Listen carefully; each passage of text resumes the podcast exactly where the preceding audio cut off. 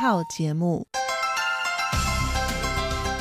以下请您收听由劳动部劳动力发展署委托制播、中央广播电台所制作的泰语节目。รายการต่อไปนี้ได้รับการมอบหมายให้จัดทำโดย กรมพัฒนากำลังแรงงาน กระทรวงแรงงาน ไต้หวันสาธารณรัฐจีน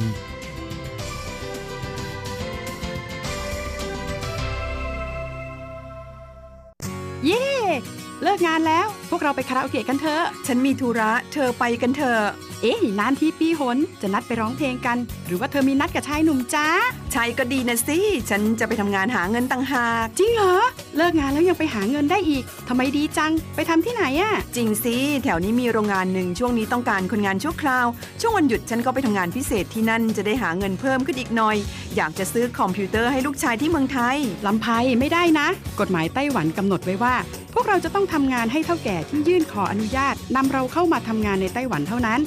การไปทำงานที่อื่น ถือว่าผิดกฎหมาย หากถูกจับได้จะถูกยกเลิกไปอนุญาตทำงาน ไม่เพียงถูกส่งกลับประเทศ ต่อไปก็เข้ามาทำงานในไต้หวันไม่ได้อีกแล้วฮะรุนแรงขนาดนั้นเลยเหรอ จะถูกส่งกลับประเทศไม่สามารถมาทำงานไต้หวันได้อีก งั้นฉันก็ไม่มีทางหาเงินส่งลูกเรียนมหาวิทยาลัยนะสิงั้นก็แย่กว่าเดิมมาสิ ใช่แล้ว ในเมื่อเราเข้ามาทำงานในไต้หวันแล้ว ก็ควรต้องปฏิบัติตามกฎหมายไต้หวัน จึงจะมีโอกาสหาเงินส่งกลับไปช่วยเหลือครอบครัว ฉันว่าเธอไปร้องเพลงกับฉันดีกว่านะอืมถูกอย่างที่เธอว่านั่นแหละ ฉันว่าฉันทำงานตามที่ระบุในสัญญาจ้างงานดีกว่า ไม่งั้นแทนที่จะหาเงินได้เยอะกว่าเดิม กลับถูกส่งตัวกลับประเทศซะนี่ ใช่แล้วทำงานอยากถูกต้องตามกฎหมายดีกว่า ตอนนี้ไปร้องเพลงกับพวกเราได้หรือยังล่ะ ผู้ช่วยที่ดีของไต้หวันจูงมือกันก้าวไปข้างหน้า กรมพัฒนากำลังแรงงาน ร่วมฝ่าฟันไปพร้อมกับคุณ สนับสนุนโดยกรมพัฒนากำลังแรงงานกระทรวงแรงงานไต้หวัน วันดี สัปดาห์ที่แล้วเธอไปไหนมาเหรอทำไมไม่เจอเลย ใช่ฉันกลับเมืองไทยมาเพิ่งกลับมาเมื่อวานก่อนที่เอง แม่ดีจังเลย แต่ทำไมรีบกลับมาเร็วจังล่ะ ก็ต้องขอบคุณเท่าแก่ฉันละเท่าแก่ไปทำเรื่องให้ฉันเข้ามาทำงานไต้หวันอีกครั้ง โดยผ่านศูนย์บริการจ้างตรงของรัฐบาลไต้หวัน ฮะ การจ้างตรงคืออะไรเหรอทำยากไหม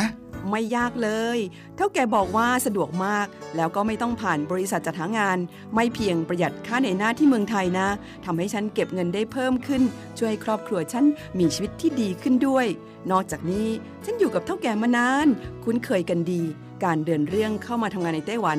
โดยวิธีการจ้างตรงเนี่ยยังทำให้ฉันได้ทำงานในสถานที่ที่คุ้นเคย ไม่ต้องเสียเวลาปรับตัวให้เข้ากับที่ทำงานใหม่ เท่าแก่ก็ไม่ต้องปวดหัว ว่าจะต้องเริ่มสอนคนใหม่ เป็นผลดีกับทุกฝ่ายเลยล่ะ แม่ดีจริง ๆ ผมเองสัญญาก็ใกล้ครบแล้วนะเนี่ย ต้องรีบกลับไปบอกข่าวดีให้เท่าแก่รู้แล้วล่ะ จะได้ให้เท่าแก่ไปติดต่อที่ศูนย์บริการจ้างตรง เพื่อขอทำเรื่องให้ผมกลับมาทำงานไต้หวันใหม่ โดยวิธีจ้างตรงได้เลย แล้วก็จะต้องไปบอกข่าวนี้กับเพื่อนๆทุกคนให้ได้รู้กันด้วย ใช่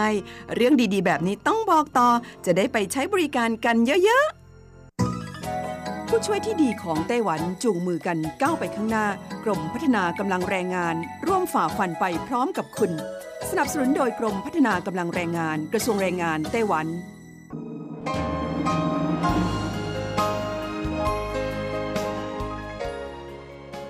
กลับมาฟังขณะนี้ท่านกำลังอยู่กับรายการภาคภาษาไทย Radio Taiwan International หรือ RTI ออกกระจายเสียงจากกรุงไทเปไต้หวันสาธารณรัฐจีน เป็นประจำทุกวันนะครับ นอกจากรับฟังทางเครื่องรับวิทยุได้แล้ว ยังสามารถรับฟังรายการผ่านระบบออนไลน์ได้ที่ thai.rti.org.tw หรือที่ RTI Fanpage นะครับ ขอเชิญติดตามรับฟังรายการของเราได้ ตั้งแต่บัดนี้เป็นต้นไป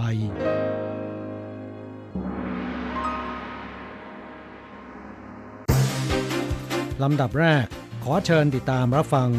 ข่าวประจำวัน สวัสดีครับคุณผู้ฟังที่รักและเคารพทุกท่านครับวันนี้ตรงกับวันพุทธที่ 8 กรกฎาคมปีพุทธศักราช 2563 นะครับ สำหรับข่าวประจำวันจาก RTI ในวันนี้ก็มีผมกฤษณัยสายประพาสเป็นผู้รายงานนะครับ เรามาเริ่มต้นกันที่ข่าวคราวเกี่ยวกับการเปิดตัวแนวร่วมทิเบตรัฐสภาไต้หวันนะครับ เพื่อเสริมปฏิสัมพันธ์ระหว่างไต้หวันกับทิเบตครับครับที่รัฐสภาของไต้หวันสาธารณจีนในวันนี้นะครับก็ได้มีการประกาศตัว แนวร่วมทิเบตรัฐสภาไต้หวัน โดยการรวมตัวกันของบรรดาสสทั้งฝ่ายรัฐบาลและฝ่ายค้าน ซึ่งก็มีนายลินฉางจัวสสอิสระเป็นประธานนะครับ ซึ่งเขาก็บอกว่าภายใต้การรเผชิญหน้ากับรัฐบาลเผด็จการจีน ไต้หวันต้องยืนหยัดรักษาเสรีภาพ ประชาธิปไตย และสิทธิมนุษยชนที่เป็นคุณค่าร่วมกันของทั่วโลกแนวร่วมทิเบตนี้จะร่วมมือกับแนวร่วมทิเบตของรัฐสภาประเทศต่างๆ เพื่อจับตาสิทธิเสรีภาพประชาธิปไตย และสนับสนุนทางด้านสิทธิมนุษยชนนะครับครับตาวาเชอริงผู้แทนรัฐบาลกลางทิเบตประจำไต้หวันบอกว่า จีนนั้นประกาศใช้กฎหมายความมั่นคงฮ่องกง เช่นเดียวกับที่ได้ทำความตกลงสันติภาพทิเบตในอดีต ชี้ชัดถึงร่องรอยแห่งการฉีกคำมั่นสัญญา ที่จีนคอมมิวนิสต์เคยให้ไว้ครับ ครับนอกจากนี้นะครับเขาก็ยังได้ ระบุอีกครับ โดยบอกว่า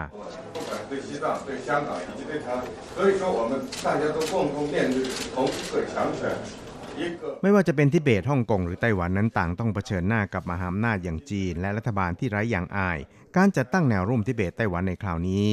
กล่าวได้ว่าเหมาะสมสอดคล้องกับสถานการณ์ในปัจจุบันเป็นอย่างยิ่งทีเดียวครับ ครับอีกข่าวหนึ่งเราไปดูเกี่ยวกับเศรษฐกิจไต้หวันครับนายเจิ้งเจินเมานะครับรองประธานสภาพัฒนาแห่งชาติ ของไต้หวันสาธารณจีน ได้กล่าวในงานสัมมนารายการหนึ่งครับว่า ภายใต้ภัยคุกคามจากโควิด -19 ที่ส่งผลกระทบอย่างรุนแรงต่อประเทศในเอเชียทำให้ในปีนี้นะครับอาจเป็นปีแรกที่เศรษฐกิจเอเชียนั้น จะอยู่ในสภาพติดลบนะครับ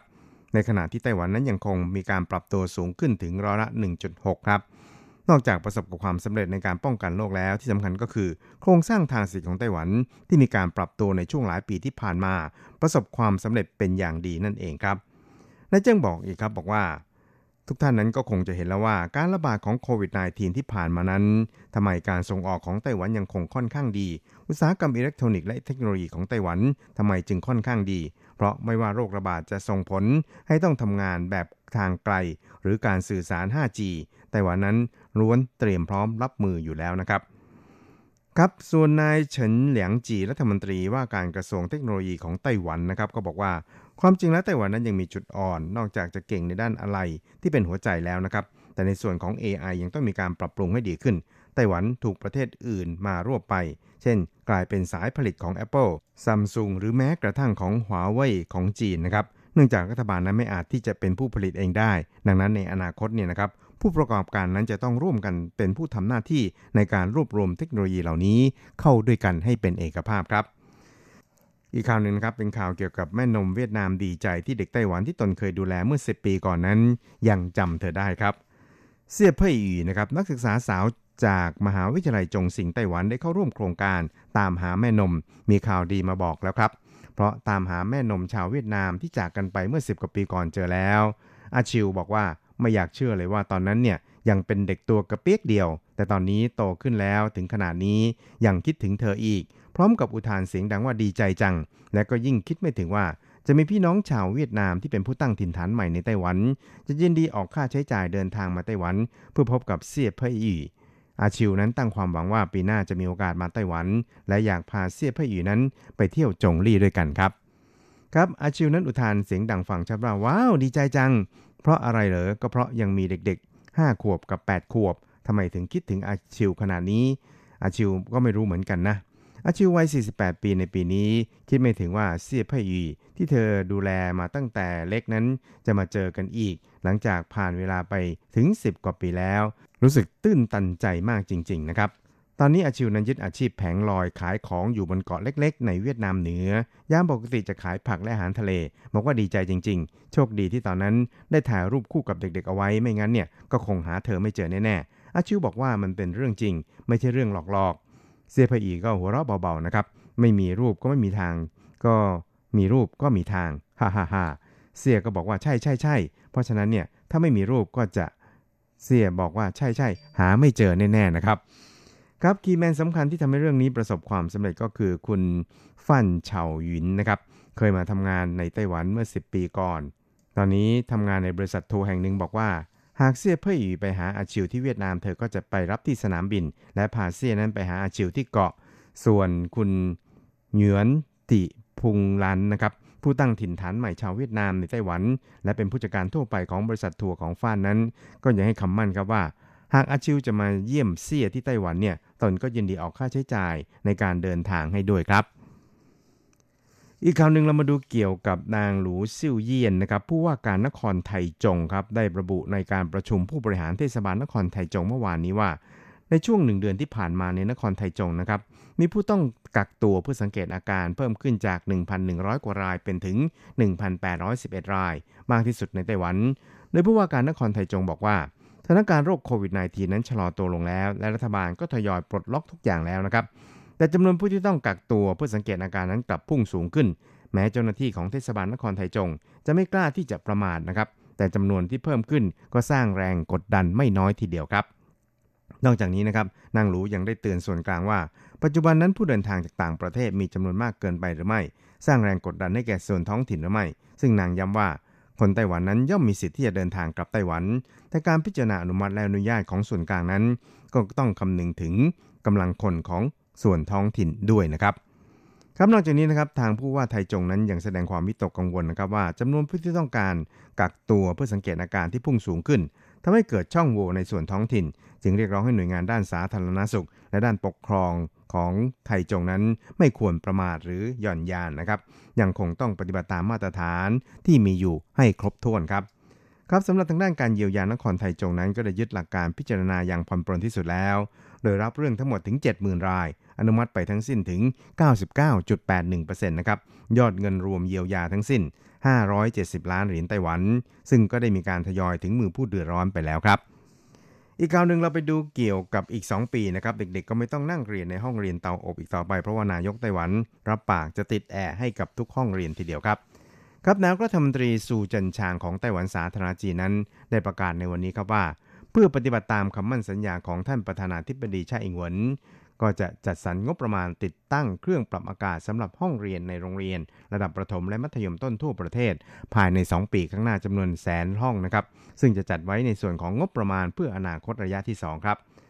นายกรัฐมนตรีซูจินชางได้ระบุผ่าน Facebook ส่วนตัวครับว่า ตนได้ปรึกษาหารือกับท่านประธานาธิบดีใช่แล้ว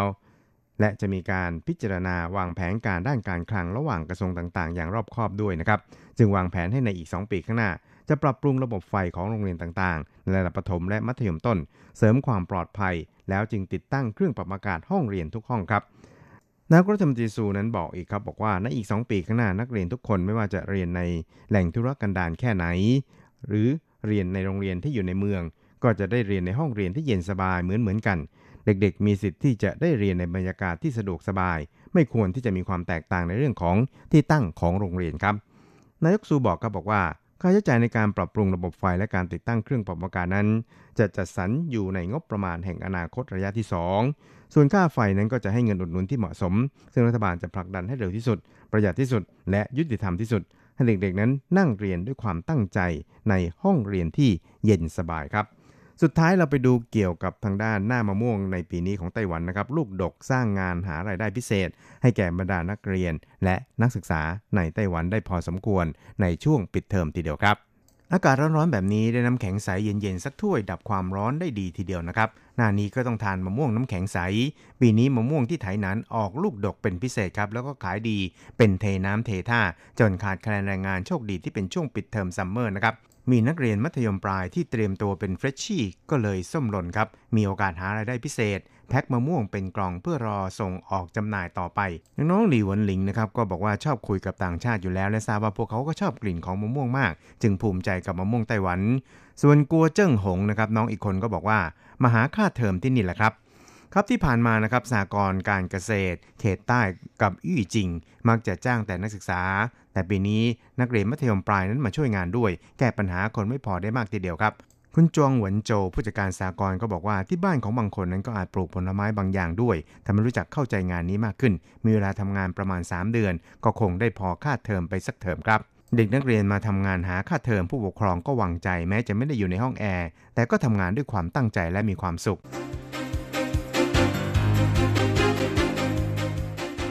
ต่อไปขอเชิญฟังข่าวต่างประเทศและข่าวจากเมืองไทยค่ะ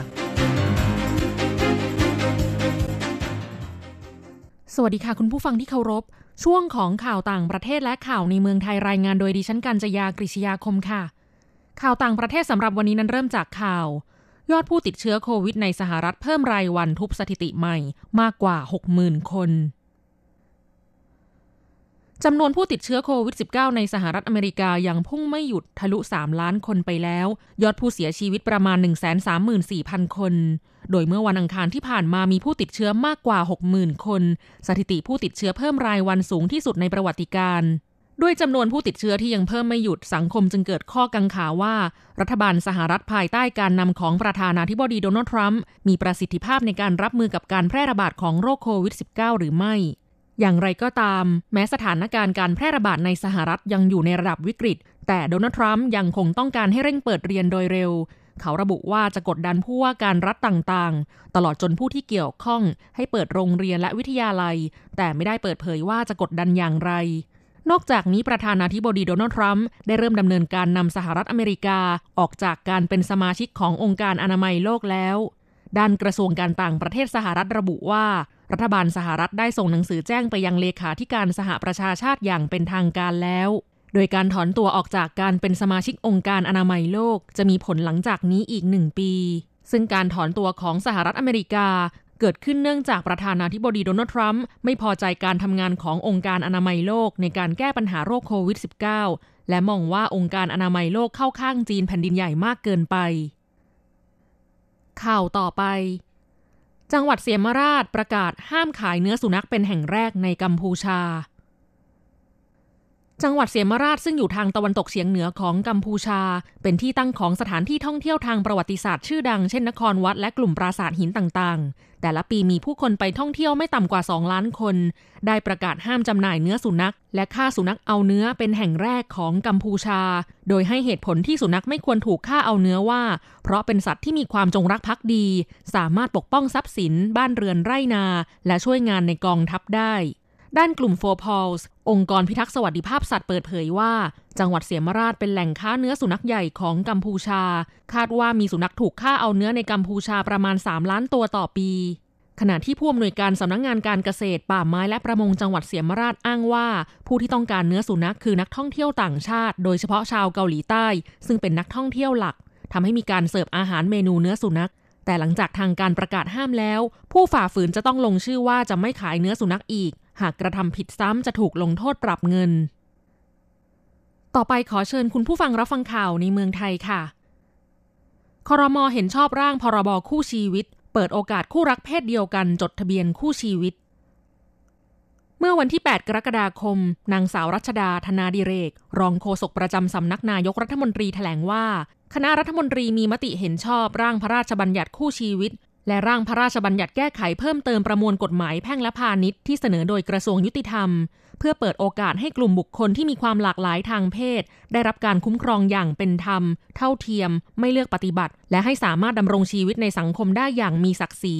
ส่งเสริมความเสมอภาคเท่าเทียมของคนทุกเพศ เป็นการรับรองสิทธิ์ในการก่อตั้งครอบครัวของคู่รักที่มีเพศเดียวกัน และเป็นเครื่องมือทางกฎหมายในการจัดการกับความสัมพันธ์ทางครอบครัว ได้เช่นเดียวกับคู่สมรส ครอบคลุมการจดทะเบียนและการเลิกการเป็นคู่ชีวิต สิทธิและหน้าที่ระหว่างคู่ชีวิต การจัดการทรัพย์สิน การรับบุตรบุญธรรมและมรดก เพื่อเป็นการเสริมสร้างความเข้มแข็งของครอบครัวที่มีความหลากหลายทางเพศ และสอดคล้องกับสภาพสังคมในยุคปัจจุบัน อีกทั้งยังสอดคล้องกับเป้าหมายแผนสิทธิมนุษยชนแห่งชาติด้วย ส่วนสิทธิอื่น ๆ ที่อาจยังไม่มีเท่ากับการจดทะเบียนคู่สมรสชายหญิง เมื่อกฎหมายมีผลบังคับใช้แล้ว ก็จะมีการประเมินผลเพื่อพัฒนาให้มีความเหมาะสมกับบริบทต่าง ๆ ต่อไป รวมถึงการปรับปรุงกฎหมายฉบับอื่นที่เกี่ยวข้องด้วย สาระสำคัญของร่างพระราชบัญญัติคู่ชีวิตกำหนดให้คู่ชีวิตหมายความว่าบุคคลสองคนซึ่งเป็นเพศเดียวกันโดยกำเนิด และจดทะเบียนคู่ชีวิตตามพระราชบัญญัตินี้ ซึ่งการจดทะเบียนคู่ชีวิตจะทำได้ต่อเมื่อบุคคลทั้งสองฝ่ายยินยอม มีอายุ 17 ปีบริบูรณ์ และทั้งสองฝ่ายมีสัญชาติไทย หรือฝ่ายใดฝ่ายหนึ่งมีสัญชาติไทย กรณีที่เป็นผู้เยาว์จะจดทะเบียนคู่ชีวิตต้องได้รับความยินยอมจากบิดามารดา ผู้รับบุตรบุญธรรม ผู้ปกครองหรือศาลต่อไปเป็นอัตราแลกเปลี่ยนประจำวันพุธที่ 8 กรกฎาคม พุทธศักราช 2563 อ้างอิงจากธนาคารกรุงเทพสาขาไทเป โอนเงิน 10,000 บาทใช้เงินเหรียญไต้หวัน 9,640 เหรียญ แลกซื้อเงินสด 10,000 บาทใช้เงินเหรียญไต้หวัน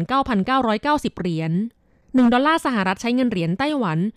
29.70 เหรียญแลกซื้อค่ะ คุณผู้ฟังคะนั่นเป็นช่วงของข่าวต่างประเทศและข่าวในเมืองไทย รายงานโดยดิฉันการจยากริชยาคมค่ะ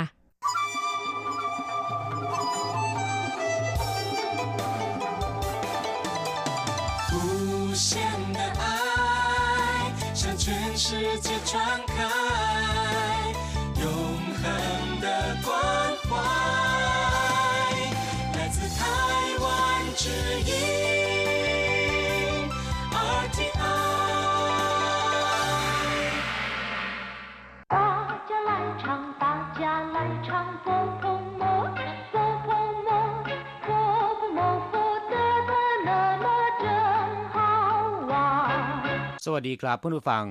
พบกันในบทนี้เราจะมาเรียนบทเรียนที่ 4 ของแบบเรียนชั้นกลาง บทที่ 4 ของแบบเรียนชั้นกลาง ฟังไม่ค่อยชัดเจน บทนี้เป็นคำสนทนาระหว่างคนไข้กับหมอ เกี่ยวกับอาการของหูที่ได้ยินไม่ค่อยชัดเจนนะครับ第四课听不清楚一对话我的耳朵有一点问题怎么了 常常听不清楚。你有没有听随身听的习惯？是不是声音开得很大？对，我把声音开得比较大。那就对了，所以小的声音就听不清楚了。第四课听不清楚บทที่สี่ฟังไม่ค่อยชัดเจน คนไข้ถามคุณหมอบอกว่า 我的耳朵有一点问题หูของผมมีปัญหานิดหน่อย我的ก็คือของผมหรือของฉันเออตัวก็คือหู我的耳朵ก็คือหูของผมหรือหูของฉัน有一点问题มีปัญหาเล็กน้อย มีปัญหานิดหน่อยอีเตียนว่นถีก็คือ ปัญหาเล็กน้อยนะครับ เมื่อคนไข้บอกการหมอเช่นนี้ คุณหมอจึงย้อนถามว่า จะมาละเป็นอะไรหรือ คนไข้ก็ตอบว่าฉางฉางทิ้งปู้ชิงฉูฟังไม่ค่อยชัดบ่อยๆ ฟังไม่ค่อยชัดเป็นประจำฉางฉางแปลว่า บ่อยๆ หรือว่าเป็นประจำทิ้งปู้ชิงฉูก็คือ ฟังไม่ค่อยชัดเจน ชิงฉูก็คือชัดเจนนะครับคำว่าทิ้งก็คือ ฟังได้ยิน คุณหมอถามกลับบอกว่า 你有没有听随身听的习惯？是不是声音开得很大？คุณฟังซาวเบาเป็นประจำใช่ไหม เปิดเสียงดังเกินไปหรือเปล่า你有没有ก็คือคุณมีหรือไม่听随身听ฟังซาวเบา的习惯สิ่งที่ทำเป็นประจำเรียกว่า习惯 你有没有听随身听的习惯คุณฟังซาวเบาเป็นประจำใช่ไหม是不是声音开得很大是不是ก็คือ หรือเปล่า ใช่ไหม声音ก็คือเสียง开得很大เปิดเสียงดังลั่น是不是声音开得很大เปิดเสียงดังเกินไปใช่ไหม对 我把声音开得比较大คนไข้ตอบว่าตุ้ยใช่ครับ我把声音开得比较大ผมเปิดเสียงค่อนข้างดัง比较大แปลว่า ดังกว่า ค่อนข้างดัง หรือใหญ่กว่าคำว่าปีเจ้าก็แปลว่ากว่านะครับ อย่างเช่นว่าปีเจ้าเฉาเล็กกว่าปีเจ้า好ดีกว่าปีเจ้า漂亮สวยกว่าปีเจ้าหนาน ยากกว่า比较容易ง่ายกว่า เมื่อฟังคนไข้เล่าสภาพการให้ฟังแล้ว คุณหมอจึงตอบว่า那就对了所以小的声音就听不清楚了นั่นแหละ หรือนั่นน่ะสิ เพราะฉะนั้น เมื่อเสียงเบา หรือเมื่อเสียงค่อย จึงฟังไม่ค่อยชัดเจน所以แปลว่า เพราะฉะนั้น小的แปลว่า เล็ก ค่อย หรือว่าเบา ครับหลังจากที่ทราบความหมายของคำสนทนาบทนี้ผ่านไปแล้วนะครับ ต่อไปไปเรียนรู้คำศัพท์ใหม่ๆในบทเรียนนี้ ขอให้เปิดไปที่หน้า 20 ของแบบเรียน ป่าคำคำนี้นะครับทำหน้าที่เป็นตัวสันธาน หรือที่ภาษาอังกฤษเรียกว่า conjunction เป็นตัวนำหน้ากรรมนะครับ มีความหมายในทำนองว่าจัดการ อย่างเช่นว่า ป่าเซาอิงจีกวนเตี้ยว ปิดเครื่องรับวิทยุลำพังเฉพาะ โชอิงจีกวนเดียวก็แปลว่า ปิดวิทยุอยู่แล้ว แต่ยังเป็นประโยคที่ไม่สมบูรณ์ ต้องเติมคำว่า ป่าไว้หน้ากรรม คือเครื่องรับวิทยุ ซึ่งมีความหมายว่าทำให้เครื่องรับวิทยุถูกปิด จึงจะเป็นประโยคที่สมบูรณ์ใครแปลว่าเปิด ตรงข้ามกับคำว่ากวนที่แปลว่าปิดท่านนำทั้งสองคำมาผสมรวมกันนะครับ เป็นไคกวนไม่ได้แปลว่า เปิดปิดนะครับ แต่จะได้คำศัพท์ใหม่แปลว่าสวิต อย่างเช่นว่าเตี้ยนเหวียนไคกวนก็คือสวิตไฟไคเติงแปลว่าเปิดไฟไคสวยหลงเถาแปลว่าเปิดก๊อกน้ำไคเชาอิงจีแปลว่าเปิดวิทยุ เปิดเครื่องรับวิทยุเชาอิงจีก็คือเครื่องรับวิทยุไคเหมือนแปลว่า เปิดประตูสวยเชินทิงแปลว่าซาวาเบาหรือเครื่องรับวิทยุหรือเทปขนาดพกพาติดตัวไปไหนมาไหนได้นะครับ เรียกว่า สวยเชินทิงคำว่าสวยเชินก็แปลว่า พกติดตัว ทิงแปลว่า ได้ยินหรือฟังเออตัว แปลว่า หู ส่วนตานะครับ เรียกว่าเหยียนจิงจมูก ปีจืปากเรียกว่าจุยปาต้าเชินแปลว่าเสียงดัง ต้าแปลว่าใหญ่เซินก็คือเสียง ต้าเซินจึงเป็นเสียงดัง ไท่ต้าเซิน เสียงดังเกินไป คำที่ตรงข้ามกับคำว่าต้าเซินก็คือเฉาเซินแปลว่าเสียงเบา เสียงค่อยสีกวนสิ่งที่ทำเป็นประจำทำเป็นนิสัยนะครับ คุ้นเคย อย่างเช่นว่า有没有睡午觉的习惯นอนกลางวันเป็นประจำไหมมีนิสัยนอนกลางวันไหม习不习惯คุ้นเคยไหม不习惯这里的环境 ไม่คุ้นเคยกับสภาพแวดล้อมของที่นี่ผู้ฉีกว่านก็คือไม่คุ้นเคยนะครับปิ้งเหรินแปลว่าคนไข้ คนที่ป่วยนะครับ เรียกว่า ปิ้งเหรินคำว่าปิ้งก็แปลว่าป่วย เป็นโรคเหรินก็คือคน ปิ้งเหรินก็คือผู้ป่วย หรือว่าคนไข้醫生ก็คือคุณหมอ นายแพทย์ ผู้ให้การรักษาผู้ป่วยนะครับ เรียกว่า醫生สำหรับคำอื่นๆที่เกี่ยวข้องก็มี 護士นางพยาบาล醫院โรงพยาบาล診所คลินิก 門診คนไข้นอก 住院 คนไข้ใน หรือคนไข้ที่ต้องนอนรักษาในโรงพยาบาลนะครับ เจินต้วนชูหนังสือวินิจฉัยหรือใบรับรองแพทย์เว่นถีแปลว่าปัญหา เว่นถีเหิงตัวก็คือมีปัญหามากมาย ต้าเว่นถีแปลว่าปัญหาใหญ่ ปัญหาที่รุนแรงเถาท่งเว่นถีปัญหาที่น่าปวดหัวเฉียวเว่นถีแปลว่าปัญหาเล็ก ปัญหาที่ไม่ค่อยรุนแรงเท่าไหร่เหมยเว่นถีก็คือไม่มีปัญหา กลับหลังจากทราบความหมายของคำศัพท์ในบทเรียนนี้ผ่านไปแล้วช่วงสุดท้ายเราจะมาฝึกหัดสร้างประโยคใหม่ โดยขอให้อ่านตามคุณครูนะครับ三练习你说什么？ 我说说大声一点。我说太小声了，我听不清楚。你的耳朵怎么了？啊？你说什么？没什么。你说什么คุณพูดว่าอะไร你说ก็คือคุณพูด什么คืออะไร你说什么คุณพูดว่าอะไร我说ผมบอกว่า ผมว่า说大声一点 พูดเสียงดังอีกนิดหนึ่งพูดเสียงดังหน่อย我说ผมว่า太小声了我听不清楚เสียงเบาเกินไป เสียงค่อยเกินไป ผมฟังไม่ชัดครับผู้ฟังเรียนไปแล้วหวังเป็นอย่างยิ่งว่าท่านจะนำไปหัดพูดแล้วก็ใช้บ่อยๆนะครับ ภาษาจีนของคุณก็จะพัฒนาขึ้นเรื่อยๆ พบกันใหม่ในบทเรียนถัดไป สวัสดีครับ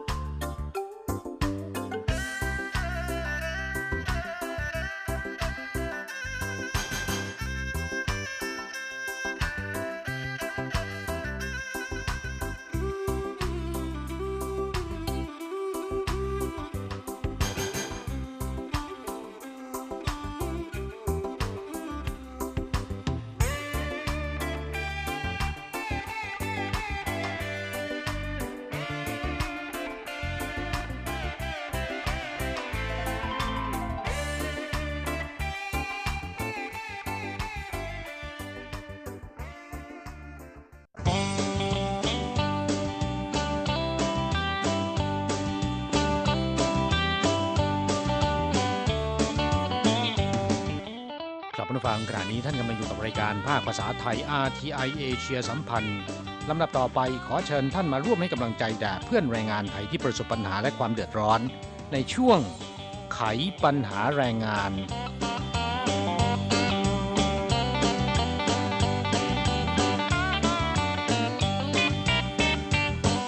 ครับสถานการณ์โควิด -19 เนี่ยทำเอาผู้คนลำบากไปตามๆกันนะค่ะ ไม่เพียงแต่ธุรกิจการค้าที่ได้รับผลกระทบเท่านั้นนะครับ การใช้ชีวิตประจำวันของผู้คนรวมถึงการเดินทางเนี่ยก็ประสบปัญหาและอุปสรรคอย่างหนักนะครับ ค่ะ โดยเฉพาะผู้นฟังที่มาทำงานในไต้หวัน แล้วก็มาตั้งรกรากอยู่ที่นี่ การเดินทางกลับประเทศไทย ตั้งแต่ที่เกิดการระบาดของโควิด -19 เป็นต้นมาเนี่ย เป็นเรื่องที่ลำบากนะคะครับ โดยสำนักงงานการบินพลเรือนแห่งประเทศไทย ได้ประกาศห้ามอากาศยานบินเข้าสู่ประเทศไทย จนถึงวันที่ 30 มิถุนายนที่ผ่านมานะครับ และก่อนถึงวันที่ 30 มิถุนายนที่ผ่านมานี้ ทุกคนก็ใจจดใจจ่อ เพื่อที่จะรับฟังประกาศของสำนักงงานการบินพลเรือนแห่งประเทศไทยว่าจะมีการเปิดให้เครื่องบินบินเข้าประเทศไทยหรือไม่ ปรากฏว่าประกาศแล้วนะครับ แม้นจะไม่ได้ขยายประกาศห้ามอากาศยานบินเข้าสู่ประเทศไทยต่อไปคืออนุญาตให้บินเข้าได้ แต่ว่าอย่างมีเงื่อนไข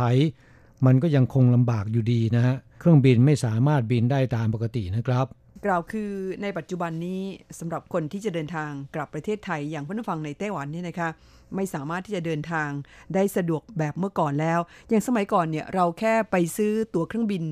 แล้วก็เตรียมเดินทางก็พอนะคะ ในปัจจุบันนี้เนื่องจากว่าไม่มีเที่ยวบินปกติ สายการบินต่างๆเนี่ยไม่ได้รับอนุญาตให้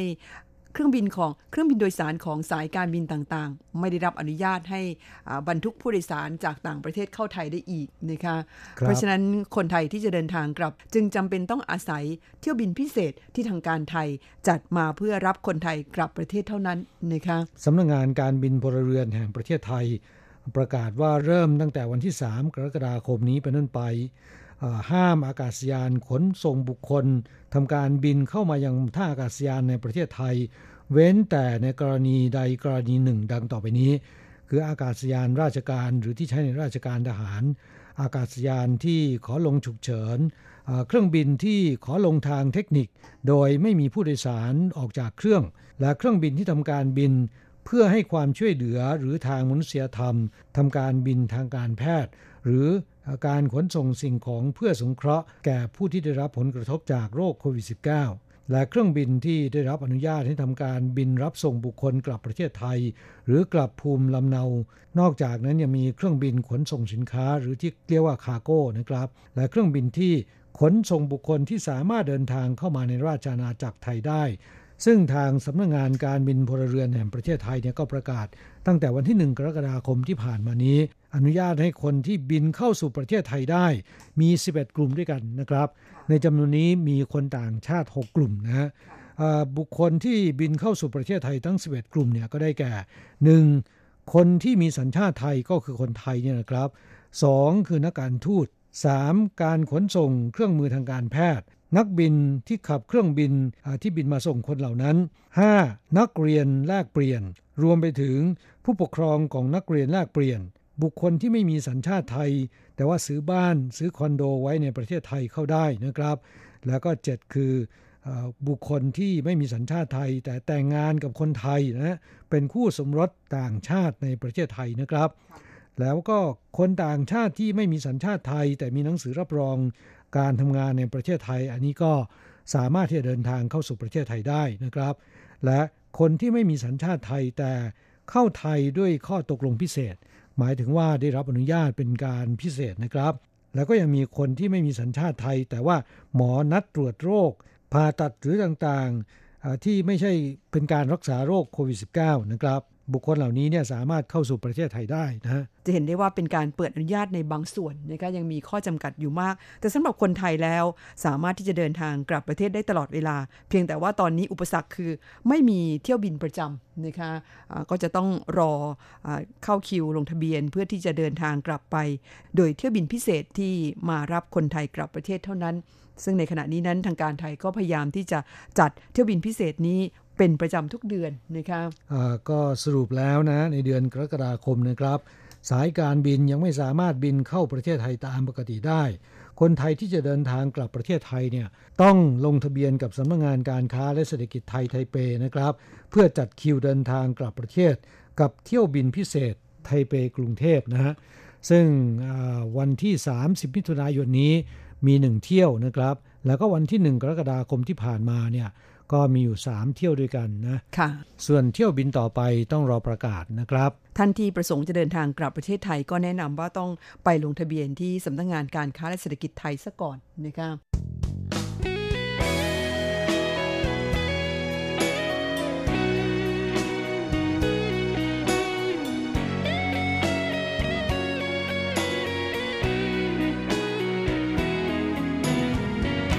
ครับเมื่อลงทะเบียนเรียบร้อยแล้วเนี่ยก็ควรจะเข้ากลุ่มไลน์นะครับที่ ทางสำนักงงานการค้าและเศรษฐกิจไทยตั้งไว้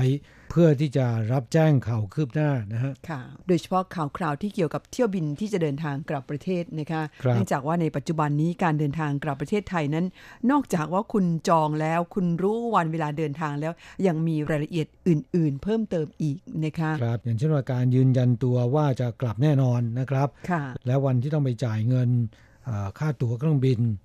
และหากว่าเราได้วันที่เดินทางกลับเรียบร้อยแล้วเนี่ยก็ต้องจำให้แม่นและต้องเตรียมตัวแต่เนิ่นๆนะฮะเท่าที่ทราบเมื่อปลายเดือนมิถุนายนแล้วก็ต้นเดือนกรกฎาคมที่ผ่านมานะครับ4ีหเที่ยวบินเนี่ยมีปัญหาเกิดขึ้นค่อนข้างเยอะนะครับ อย่างเช่นว่าบางคนจำวันที่ผิดนะล่ามก็จำวันที่ผิด แน่นอนเป็นความผิดของล่ามนะครับที่ช่วยดำเนินการ แต่คนงานไทยทุกสิ่งทุกอย่างจะพึ่งพาล่ามอย่างเดียวไม่ได้นะ นั่นเป็นสิทธิประโยชน์ของเรา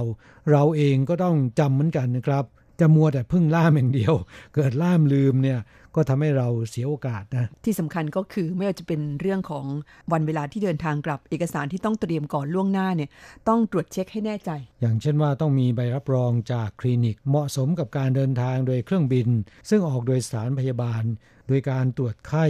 ตรวจดูว่ามีไอหรือเปล่านะครับ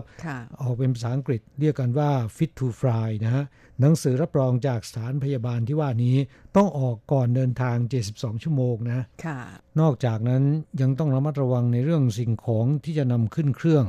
อเพราะว่าสายการบินเที่ยวบินพิเศษนี้ให้น้ำหนักเพียงแค่ 7 กิโลกรัมเท่านั้นนะครับค่ะหากว่าเรานำเอาสิ่งของไปกันเยอะเนี่ย เมื่อน้ำหนักเกินก็ต้องทิ้งน่าเสียดายนะค่ะ บางอย่างเป็นสิ่งต้องห้าม มีโทษด้วยอันนั้นสำคัญนะครับเมื่อวันที่ 30 มิถุนายน และวันที่ 1 กรกฎาคมที่ผ่านมานี้ มีเที่ยวบินพิเศษถึง 4 เที่ยวบิน คนที่เดินทางไปค่อนข้างเยอะเกินกว่า 500 คน ปัญหาต่างๆ ที่เกิดขึ้นก็มีเยอะตามไปด้วย ส่วนใหญ่เป็นเพราะว่าน้ำหนักเกินกว่าที่กำหนดไว้ต้องรื้อกระเป๋าออกนะครับแล้วก็นำเอาสิ่งของบางอย่างออกมานะ ก็ทำให้เห็นสิ่งต่างๆที่ไม่คาดคิด ว่าจะนำกลับไปก็ได้เห็นครั้งนี้แหละครับ อย่างเช่นอะไรบ้างคะมีไฟส่องกบนะเป็นไงคะ จริง ๆ แล้วเนี่ยมันเป็นหมวกนิรภัยที่ข้างหน้ามีหลอดไฟคล้ายๆ กับไฟฉาย ซึ่งในอดีตกรรมกรที่ทำงานในเหมืองถ่านหินเขามักจะสวมใส่กันนะครับ หรือในปัจจุบันเนี่ยไม่ค่อยมีงานเหมืองถ่านหินให้ทำแล้ว แต่ว่าเวลาไปในที่มืดไปในอุโมงค์เนี่ย ก็นิยมจะสวมใส่หมวกไฟฉายแบบนี้นะครับ คนไทยนิยมนำไปส่องกบ ก็เลยเรียกกันว่าเป็นไฟส่องกบนะฮะ ค่ะ คงเห็นว่าใช้ได้ดีก็เลยจะเอากลับบ้านไปด้วยใช่ไหมคะ ถูกต้องครับใช้ได้ดีราคาถูกนะฮะ เนื่องจากว่าไฟส่องกบประเภทนี้เนี่ย มันมีแบตเตอรี่อยู่ในตัว เพราะฉะนั้นไม่สามารถนำขึ้นเครื่องได้นะครับ ค่ะ โดยทั่วไปแล้วอุปกรณ์ที่มีแบตเตอรี่อยู่ภายในที่ถอดออกไม่ได้เนี่ยเขาห้ามนำขึ้นเครื่องนี่ค่ะครับ นอกจากนั้นก็ยังมีพัดลมที่น่ารักน่ารัก หลากหลายรูปแบบด้วยกันรวมถึงลำโพงด้วยนะ แต่ว่าพวกนี้นี่ความจริงเอากลับได้ใช่ไหมคะครับ เครื่องใช้ไฟฟ้านำกลับได้ แต่เนื่องจากว่าน้ำหนักเกินนะค่ะเจ้าของจำเป็นต้องตัดสินใจเลือกเอาว่าจะเอาอันไหนกันแน่ค่ะ แต่ว่าเรื่องของการนำเครื่องใช้ไฟฟ้ากลับประเทศไทยก็ต้องเตือนอย่างหนึ่งนะคะว่า ระบบไฟที่เมืองไทยนั้นกับไต้หวันไม่เหมือนกันนะคะถ้าคุณซื้อแบบที่เป็นไฟร้อยสิบโวลต์กลับไปนี้เอาไปใช้เมืองไทยไม่ได้นะคะเพราะฉะนั้นเดี๋ยวเสียค่าน้ำหนักกลับไปซะเปล่าๆนำไปเสียปุ๊บเสียปั๊บเลยนะค่ะ เพราะว่าแรงเคลื่อนหรือว่าความดันไฟไม่เหมือนกันนะค่ะอันนี้ก็ต้องระมัดระวังนะคะครับยังมีอะไรอีกแปลกๆไหมคะเอ่อที่น่าเป็นห่วงแล้วก็กลัวว่าคนงานไทยจะติดคดีนะครับที่พบเห็นมาเนี่ยเมื่อวันที่ 30 มิถุนายนที่ผ่านมานี้ มีอยู่คนหนึ่งนำสัมภาระไปผ่านเครื่องเอ็กซเรย์ถูกจับทันทีนะ เนื่องจากว่าภายในเนี่ยมีสนับมือ หลายคนคิดว่าสนับมือไม่ใช่เป็นอาวุธทำไมถึงพกกลับไปไม่ได้ค่ะสนับมือเนี่ยในไต้หวันถือว่าเป็นอาวุธอย่างหนึ่งนะครับ เมืองไทยก็ถือว่าเป็นอาวุธเหมือนกันนะคะครับขึ้นอยู่กับว่าคุณพกไปที่ไหนนะค่ะ ถ้าหากว่ามีไว้ในครอบครองแล้วพกไปในที่สาธารณะไปขึ้นรถเมย์ไปขึ้นเครื่องบิน อันนี้ถือว่าเป็นอาวุธนะครับค่ะ เพราะสามารถที่ทำร้ายคนได้ค่ะ แบบนี้นี่ เจอคดีอาญาเลยไหมคะ เป็นคดีอาญาเลยนะครับ ในไต้หวันมีกฎหมายควบคุมอาวุธปืน กระสุนปืน วัตถุระเบิด และอาวุธมีคมนะค่ะกฎหมายฉบับนี้นะครับ มีการระบุไว้อย่างชัดเจน ว่าอาวุธปืน อาวุธมีคม สิ่งไหนบ้างที่พกโดยไม่ได้รับอนุญาตเนี่ยถือว่าผิดกฎหมาย อาวุธปืน กระสุนปืน วัตถุระเบิด อันนี้ไม่ต้องพูดแล้ว ค่อนข้างจะชัดเจนนะครับ ส่วนอาวุธมีคมมีอะไรบ้าง ก็ขอเรียนให้ทราบนะครับ ตามกฎหมายของไต้หวันเนี่ยสิ่งเหล่านี้ถือเป็นอาวุธมีคม ถ้าพกไปในที่สาธารณะไปโดยสารระบบขนส่งมวลชน หรือว่าโดยสารเครื่องบิน ถือว่ามีความผิดร้ายแรง ได้แก่ดาบซามูไร ไม้เท้าซ่อนดาบ หรือที่เรียกกันว่า ดาบไม้เท้านะครับ ดาบคู่ สนับมือ แส้เหล็ก ดอกสว่านชนิดแบนกริดหรือว่าดาบสั้นสองคมนะค่ะสิ่งที่กล่าวมาข้างต้นถือว่าอาวุธมีคม หากพกติดตัว แล้วก็ไปในที่สาธารณะเนี่ยโดนจับทันทีและเป็นคดีอาญานะครับค่ะแรงงานไทยรายนี้ หลังจากถูกตรวจพบโดยเครื่องเอ็กซเรย์แล้วเนี่ยก็ถูกตำรวจท่าอากาศยานจับกุมทันทีนะครับ จากนั้นส่งให้อายการดำเนินคดี ไม่สามารถเดินทางกลับประเทศได้ ค่าตั๋วเครื่องบิน11,100 เหรียญก็เสียไปฟรีๆไม่สามารถเอาคืนได้นะฮะค่าตั๋วเครื่องบินก็น่าเสียดายแต่ที่น่าห่วงไปกว่านั้นก็คืออาจจะเจอโทษจำคุกไหมคะ พกสนับมือ ไปในที่สาธารณะ ไปขึ้นระบบขนส่งมวลชน หรือว่าไปขึ้นเครื่องบิน มีโทษจำคุกไม่เกิน 2 ปีนะ ค่ะอ่านี่เป็นเรื่องที่น่าเป็นห่วงดิฉันว่าคนงานไทยคนนี้น่าจะไม่รู้ว่ามันเป็นของผิดกฎหมายนะคะคิดว่าเป็นแบบนั้นมากกว่านะครับ คือรู้เท่าไม่ถึงการนะค่ะเรื่องนี้ก็เลยอยากจะบอกกับเพื่อนแรงงานไทยว่าออย่าเห็นว่าเป็นของที่มันน่าจะเก็บสะสมนะ จริง ๆ แล้วเนี่ยสนับมือสามารถหาซื้อได้นะครับในไต้หวัน แต่ขอให้อย่าเป็นคนที่อยากรู้อยากเห็น อยากเก็บสะสม สิ่งของแปลกๆผู้นี้นะครับ เพราะอาจจะนำมาซึ่งหายนะ โทษหรือว่าพิษภัยกับตัวเราเองได้นะครับ ค่ะ ก็หวังว่าคนไทยรายนี้จะไม่ถูกตัดสินลงโทษสถานหนักนะคะพูดถึงเรื่องตรวจพบคนงานไทยพกสนับมือขึ้นเครื่องเนี่ยนะครับ ผมก็จำได้ว่าเมื่อถ้าจำไม่ผิดเนี่ยปี 2014 นะครับช่วงปลายปลายปีเนี่ยมีคนงานไทยรายหนึ่ง คนนี้เนี่ยไม่น่าให้อภัยนะยังไงแอบนำเอาดาบซามูไรยาวประมาณ 1.5 เมตร ซ่อนไว้ในกระเป๋าเดินทาง เพื่อจะนำกลับประเทศไทย 1.5 เมตรนี่ยาวนะคะกระเป๋านี่คงต้องใหญ่มากเลย แบบนี้นี่ดิฉันว่าเจตนาชัดเจนนะคะเนี่ยครับ โดนตำรวจท่าอากาศยานจับกลุ่ม ข้อหานำเอาอาวุธขึ้นเครื่องโดยไม่ได้รับอนุญาต และเป็นอันตรายต่อความปลอดภัยของอากาศยาน ถูกอายการสั่งควบคุมตัวส่งฟ้องศาลทันทีนะแล้วก็สั่งห้ามเยี่ยม ห้ามพบด้วยนะค่ะเขาถือว่าโทษร้ายแรง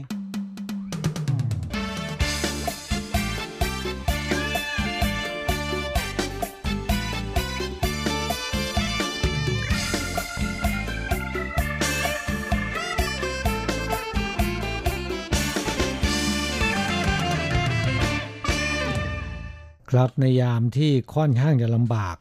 แต่คนงานไทยเนี่ยยังคงมีจำนวนหนึ่งนะครับที่ไม่เข็ดไม่กลัว โดยเฉพาะเรื่องของเมาแล้วขับนะครับยังโดนจับกันบ่อยๆ และมีการร้องเรียนค่อนข้างเยอะนะครับ ว่าขอให้ช่วยพูดกับอัยการหน่อยได้ไหม อย่าปรับแพงนะบางคนบอกว่าได้คิวกลับแล้วนะครับ แต่ไม่มีเงินเสียค่าปรับ กลัวว่าจะไม่สามารถเดินทางออกนอกประเทศได้ อย่าไปเสี่ยงดีกว่านะครับ เพราะคุณจะเสียค่าตั๋วฟรีๆนะ เนื่องจากว่าทางการไต้หวันนั้นเขาก็มีระบบป้องกันคนต่างชาติที่มาก่อคดีในไต้หวันนะคะ โดยเฉพาะอย่างยิ่งการเมาแล้วขับถูกสั่งปรับ แต่ว่าใช้วิธีการหนีกลับประเทศไปซะก่อนนะคะครับแน่ดีแล้วจะทำได้นะครับ แต่ในปัจจุบันทำยากแล้วนะ ในรายการของเราเตือนกันบ่อยๆ แต่ว่าคนงานไทยที่ถูกตรวจพบถูกจับกลุ่มในเรื่องนี้ แต่ละสัปดาห์เนี่ยก็ยังมีเยอะนะครับค่ะบางคนโดนใบสั่งอ่าใบละ60,000 90,000ตั้งหลายใบเนี่ยโอ้ยไม่รู้ว่าเมากันกี่รอบแล้วก็ถูกตรวจพบกันกี่รอบนะคะกลับนอกจากเสียเงินค่าปรับ ซึ่งจริง ๆ แล้วเนี่ย ระดับแอลกอฮอล์ในเลือดเกินกว่า 0.25 มิลลิกรัมต่อลิตร ถือว่าเป็นคดีอาญานะครับ ต้องมีโทษจำคุก แต่เนื่องจากโทษจำคุกที่ไม่เกิน 6 เดือน สามารถที่จะเสียค่าปรับแทนการจำคุกได้ค่ะในอัตราวันละ 1,000 เหรียญนะครับค่ะเพราะฉะนั้นบางคนบอกว่าโดนปรับ 90,000 60,000 ก็มาจากถูกจำคุก 3 เดือนอาถ้าเสียค่าปรับก็วันละพันก็ 90,000 พอดีนะฮะค่ะค่าปรับ 60,000 คือถูกจำคุก 2 เดือนนั่นแหละครับค่ะน่าเสียดายเงินค่าปรับเหล่านี้นะคะ และที่สำคัญก็คือเออคนที่เจอคดีเมาแล้วขับ แล้วก็เป็นคดีอาญาเนี่ยหลังจากถูกศาลตัดสิน แล้วก็กลับประเทศไปแล้วต่อไปเขาห้ามเข้าประเทศด้วยนะคะครับใครที่มีประวัติเมาแล้วขับเนี่ยไม่สามารถเดินทางเข้ามาทำงานในไต้หวันได้ตลอดชีวิตนะครับ เพราะในปัจจุบันเมื่อคนงานต่างชาติอ่าถูกตรวจพบเมาแล้วขับเนี่ยนะครับแล้วก็ทางศาลได้มีการลงโทษอ่าศาลจะมีหนังสือถึงที่กระทรวงแรงงานด้วย ทางกระทรวงแรงงานจะเพิกถอนใบอนุญาตทำงาน นอกจากลงโทษจำคุกหรือว่าปรับแล้วนะครับ ยังจะถูกเนรเทศกลับประเทศ ไม่สามารถเดินทางเข้ามาทำงานในไต้หวันได้ตลอดชีวิต ถือเป็นการลงโทษที่ร้ายแรงมากนะครับค่ะโดยเฉพาะอย่างยิ่งปัจจุบันตำรวจเนี่ยฉลาดนะฮะเขาดักรออยู่หน้าร้านสะดวกซื้อ คนงานไทยที่ดื่มเบียร์ ซื้อเหล้าดื่มกันในร้านสะดวกซื้อ แล้วก็กลับหอพัก ขี่จักรยานหรือว่าจักรยานไฟฟ้านะครับตำรวจควบมอเตอร์ไซค์ตามไปทันที แล้วก็สั่งให้เป่าลม เกือบจะร้อยทั้งร้อยนะครับ โดนทั้งนั้นนะฮะค่ะ เดี๋ยวนี้เขาตรวจแอลกอฮอล์กันในเชิงรุกนะคะ ดักรอเลยว่าเป้าหมายจะออกมาเมื่อไหร่นะคะ เพราะฉะนั้นเพื่อนฟังอย่าประมาทเป็นอันขาดนะคะ โดยเฉพาะคนที่มีนิสัยชอบดื่มกันบ่อยๆ แล้วก็มักจะละเลยว่าแหมคงไม่เป็นไร ไม่มีใครเห็นตำรวจไม่ได้อยู่แถวนี้เดี๋ยวปั่นจักรยาน หรือว่าขี่จักรยานแป๊บเดียวก็ถึงหอพักแล้ว ปรากฏว่าคิดแบบนี้ก็เจอมาหลายรายแล้วนะคะช่วงนี้เราพักกันสักครู่หนึ่งมาฟังเพลงกันสักหนึ่งเพลง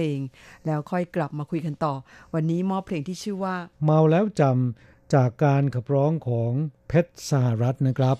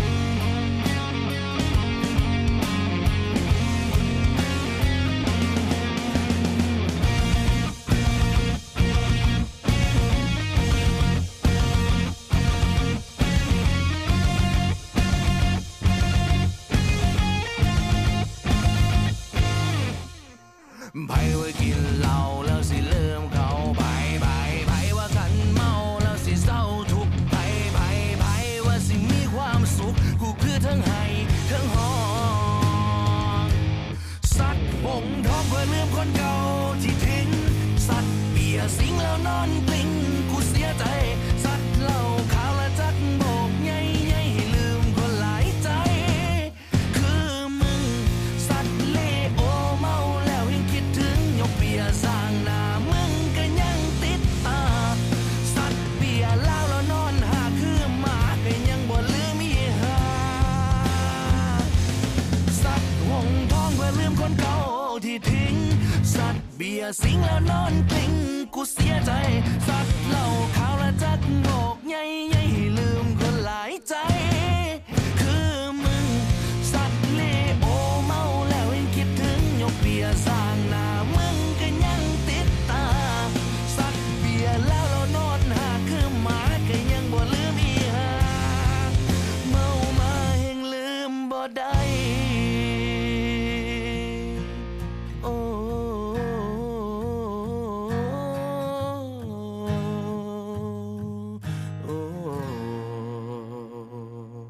อีกเรื่องหนึ่งที่เกิดขึ้น แล้วก็น่าจะนำมาเป็นตัวอย่าง เล่าให้ผู้ฟังได้รับทราบกันนะครับ เรื่องราวเนี่ยเกิดจากสุราเหมือนกันนะค่ะเรื่องเล่าเนี่ยนะครับทำให้คนงานไทยติดคดีมาเยอะต่อเยอะแล้วนะครับ เรื่องนี้ก็เช่นกัน เหตุเกิดเมื่อช่วงเทศกาลไหว้ขนมจ้าง หรือไหว้บ้าจ่างที่ผ่านมานะครับ คือเมื่อคืนวันที่ 27 มิถุนายนที่ผ่านมานี้ ที่สถานีรถไฟจงลี่ มีคนงานไทยเพศหญิงคนหนึ่งนะครับ ดูผิวเผินแล้วเนี่ยคล้ายๆ กับผู้ชายนะค่ะเดินตามเด็กหญิงคนหนึ่งออกมา เมื่อเดินผ่านแล้วหันกลับมา เอาสองมือจับไปที่ใบหน้าแล้วก็ก้มลงหอมแก้ม แม่เด็กเห็นสภาพการนี้เข้าก็รู้สึกตกใจ คิดว่าเป็นพวกจิตวิปริต คนงานไทยรายนี้รีบเดินหนี จากนั้นก็หายตัวไปนะค่ะแม่เด็กก็ไปแจ้งความที่สถานีตำรวจ ในความเข้าใจก็คือ คนงานต่างชาติผู้ชาย หอมลูกสาวอายุสามขวบนะค่ะโดยสงสัยว่าเป็นพวกจิตวิปริตนะครับตำรวจตรวจสอบกล้องวงจรปิดนับร้อยกล้อง ที่ติดตั้งอยู่แถวๆสถานีรถไฟจงลี่ พบผู้ต้องหาจริง และดูจากในกล้องวงจรปิดก็ดูเหมือนว่าเป็นผู้ชาย แล้วก็ติดตามเส้นทางการเดินทางของคนงานไทยรายนี้นะครับ จนถึงเมืองเหมียวลี่เลยทีเดียวนะโอ้อ่า คนงานไทยรายนี้เนี่ยทำงานอยู่ที่โรงงานผลิต LED ชื่อดังแห่งหนึ่งที่เมืองเหมียวลี่ค่ะ ปรากฏว่าเป็นผู้หญิงนะไม่ใช่เป็นผู้ชายอ้าวแต่งตัวแบบทอมๆว่างั้นเถอะทำให้แม่เด็กเข้าใจผิดคิดว่าเป็นคนงานผู้ชายนะคะครับตำรวจก็จับกลุ่มตัวกลับมาที่สถานีตำรวจจงลี่ แล้วก็ทำการสอบปากคำนะครับ คนงานไทยรายนี้รับสารภาพว่าได้หอมแก้มเด็กจริง แต่ที่ทำไปเพราะว่าเมาหนักนะครับ โอ้อ่า แล้วก็มองเห็นเด็กคนเนี้ยน่ารักเหมือนกับหลานของตัวเองเปียบเลยนะค่ะอดไม่ได้จึงก้มลงไปอ่าจับที่ใบหน้าและหอมแก้มค่ะด้วยความคิดถึงหลานว่างั้นเถอะ การกระทำเช่นนี้เนี่ยทำให้แม่เด็กตกใจนะค่ะนึกว่าจะทำร้ายเด็กหรือยังไงนะค่ะสุดท้ายตำรวจเอาเรื่องไหมคะก็ถูกจับดำเนินคดีนะครับ ข้อหาลวนลามทางเพศนะ ค่ะ สถานการณ์เช่นนี้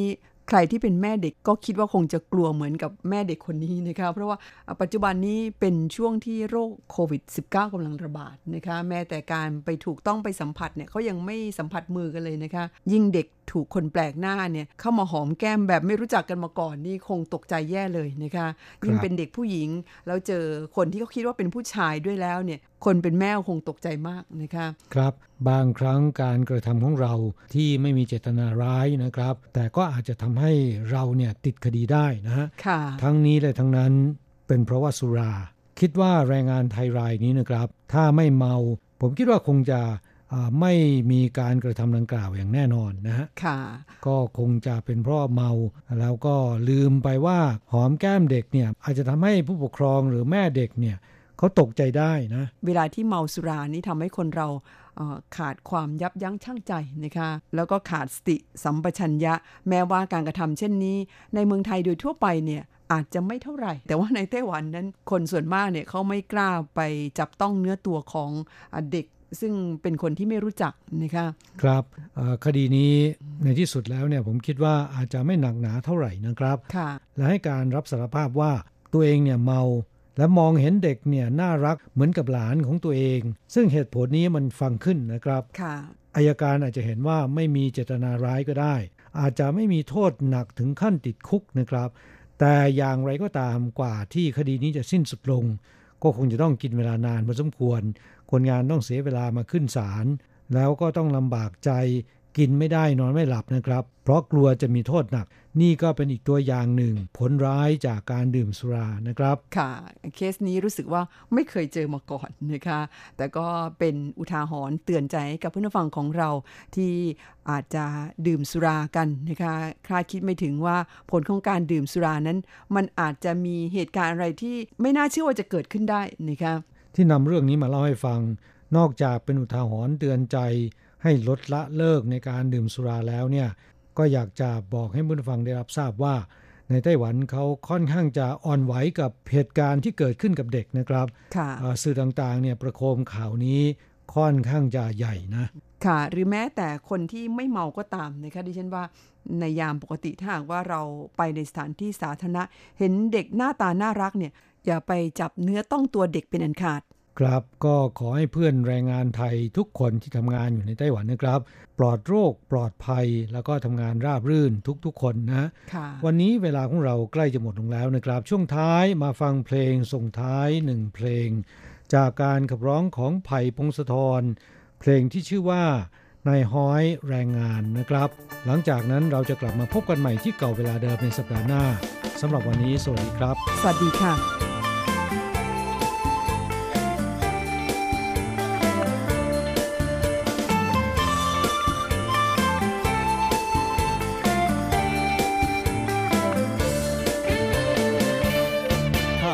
ตะคองด้วยลำแข่งลำคาที่ถูกสร้างมา เพื่อสู้งานหนักสะพายชีวิตบนทางลำบากอนาคตฝากไว้กับโชคชะตา จากความหลัง จากท้องนาแผ่นดินหอม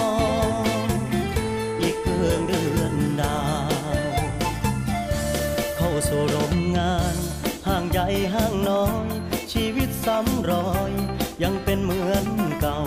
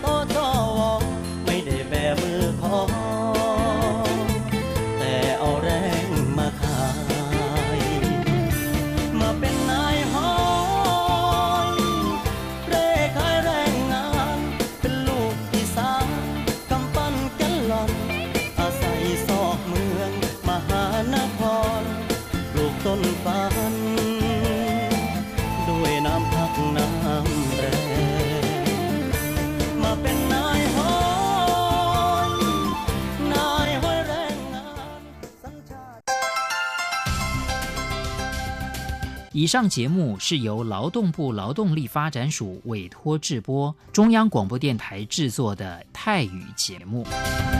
ที่ท่านรับฟังจบลงไปแล้วนั้นเป็นรายการที่ได้รับมอบหมายให้จัดทำโดย กรมพัฒนากำลังแรงงาน กระทรวงแรงงาน ไต้หวันสาธารณรัฐจีน